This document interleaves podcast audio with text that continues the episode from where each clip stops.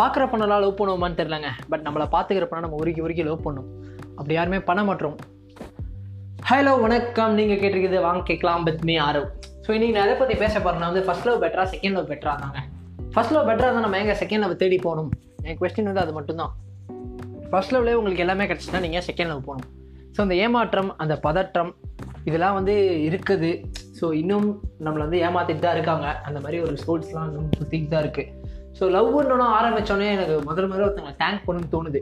So இந்த லவ்வுக்கு எடுத்துக்காட்ட நிறைய பேர் நிறைய கப்பல்ஸ் இன்னும் இந்த லவ்வை உருக்கி உருக்கி காதலிக்கிறவங்க இன்னும் ஒரே காதலில் இருக்கிறவங்க வருஷ வருஷம் காதலிக்கிறவங்க லாங் டிஸ்டன்ஸ் ரிலேஷன்ஷிப் எல்லாருக்குமே என்னோட பெரிய பெரிய ஹேட்ஸ் ஆஃப் ஏன்னா உங்களை உங்களை தான் வந்து எடுத்துக்காட்டா லவ்க்கு சொல்லும். லவ் இன்னும் எக்ஸிஸ்ட் ஆகுதுன்னா உங்களை மாதிரி கப்பல்ஸ்னா தான் எக்ஸிஸ்ட் ஆகுது.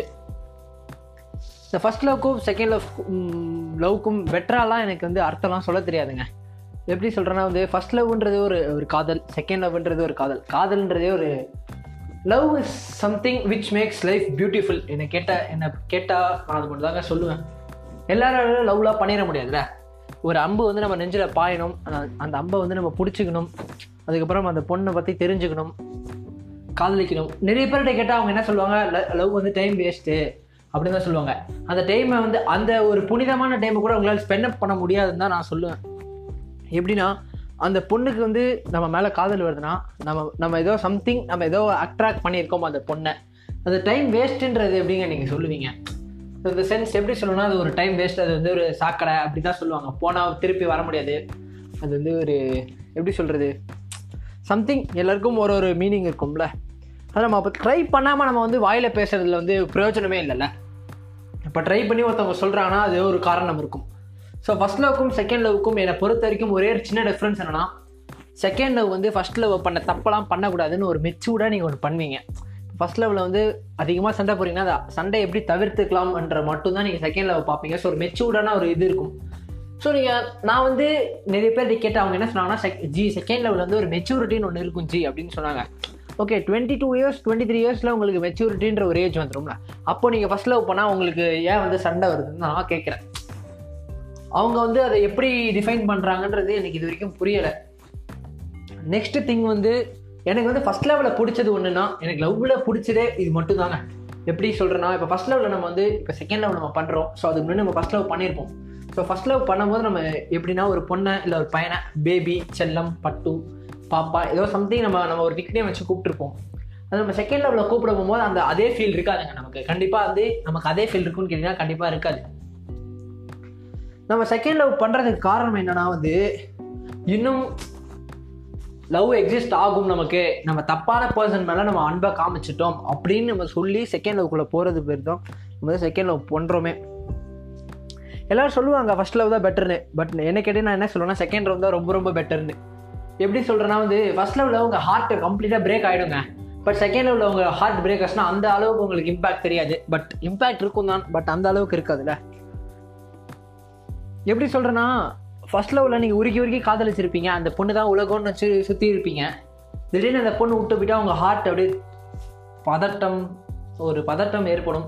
உங்கள் ஹார்ட் அப்படியே சுக்குனராக வந்துடும் நீ எனக்கு செட் ஆக மாட்டேன் அப்படின்னா என்னடா இவ்வளோ உருக்கி உருக்கி காதலிச்சுமே இப்படி சொல்லிட்டு அது. ஆனால் செகண்ட் லெவலில் உங்களுக்கு ஆல்ரெடி ஒரு ஃபீல் வந்திருக்கும். அந்த ஃபீல் வந்து எப்படி உங்கள் ஹார்ட் வந்து மேனேஜ் பண்ணணுன்றது உங்களுக்கு தெரிஞ்சிடும் ஸோ நீங்கள் ஈஸியாக மேனேஜ் பண்ணிக்கலாம்.